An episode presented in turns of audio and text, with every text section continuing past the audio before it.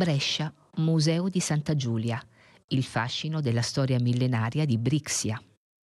Le storie sono come l'acqua e proprio come l'acqua scorrono, si dipanano, si trascinano a valle per narrare, raccontare percorsi di vita, esistenze dalle mille sfaccettature.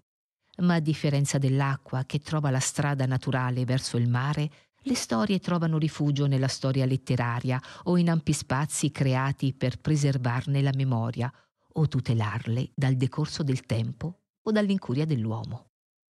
Passeggiando mi sono imbattuta in un museo, quello di Santa Giulia, dove ho trovato la millenaria storia di Brescia, l'antica Brixia, collocato all'interno dell'antico monastero benedettino di San Salvatore e Santa Giulia, il museo della città consente un viaggio attraverso la storia, l'arte e la spiritualità di Brescia, dall'età preistorica ad oggi, in un'area espositiva immensa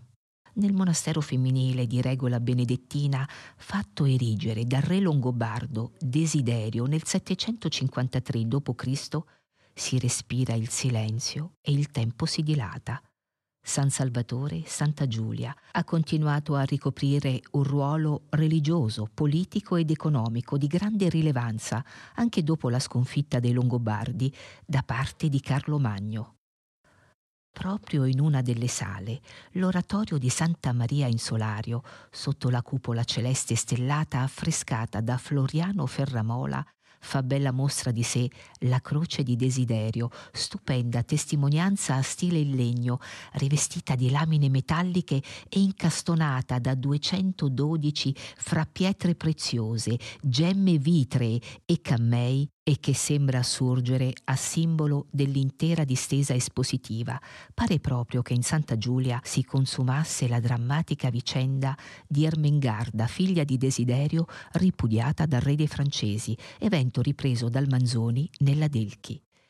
al museo e all'area che raccoglie le testimonianze di due millenni di vita comune, dove la collettività bresciana conserva le testimonianze della sua storia e ritrova la sua identità, si accede da un percorso ricco e suggestivo che partendo da via San Faustino e lasciando sulla sinistra l'omonima chiesina splendida testimonianza sacra, da piazza Martiri di Belfiore inizia l'avvicinamento attraverso via dei Musei, dove a sinistra e a destra si inanellano i racconti della storia senza fine di una comunità che non ha tralasciato il pur minimo tassello del suo lungo cammino.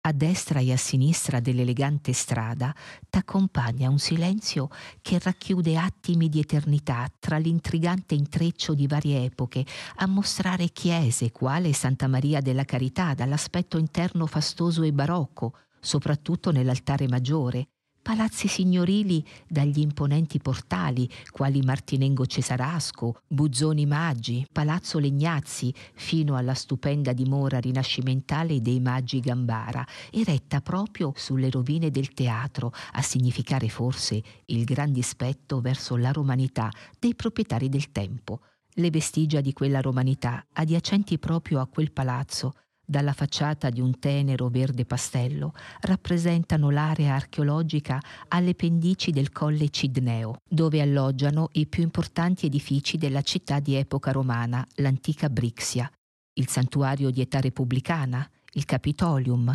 il teatro e il tratto dell'astricato del Decumano Massimo, un'area che si apre sull'odierna piazza del Foro, le cui vestigia sono visibili sul lato orientale. Verso l'uscita, lo scrigno di Santa Giulia con la voce narrante che racconta una lunga storia, quella di quest'area, del suo passato e della sua scoperta, mentre in un'atmosfera crepuscolare voci e figure impugnano torce dalle danzanti fiamme che accompagnano il visitatore alla luce del giorno. Percorro ancora pochi metri e lo scrigno si apre, quello del Museo di Santa Giulia, allocato nel monastero femminile di regola benedettina di San Salvatore, fatto erigere proprio da re Desiderio nel 753 d.C. Dalle domus romane alle architetture rinascimentali, Santa Giulia racconta il fascino di oltre duemila anni di storia, inappropriate ed insufficienti le parole per descrivere l'incanto di un luogo che per recepirne la bellezza ed unicità occorre solo il dono della vista, perché le sole parole non bastano a descrivere e narrare l'indescrivibile. Le mura rinascimentali raccolgono come in un fazzoletto le radici della storia della città, dalla preromanità alla romanizzazione del territorio, alla città romana dove Brixia è menzionata da Tito Livio insieme a Verona come uno dei principali insediamenti dei Cenomani, mentre Catullo la ricorda come madre della stessa città scaligera e il viaggio continua dalla chiesa di Santa Maria in Solario ad abbracciare il Medioevo longobardo e carolingio, la basilica di San Salvatore, cuore del monastero, dove ad attirare la vista sono le due file di colonne sovrastate da capitelli appartenenti ad epoche diverse.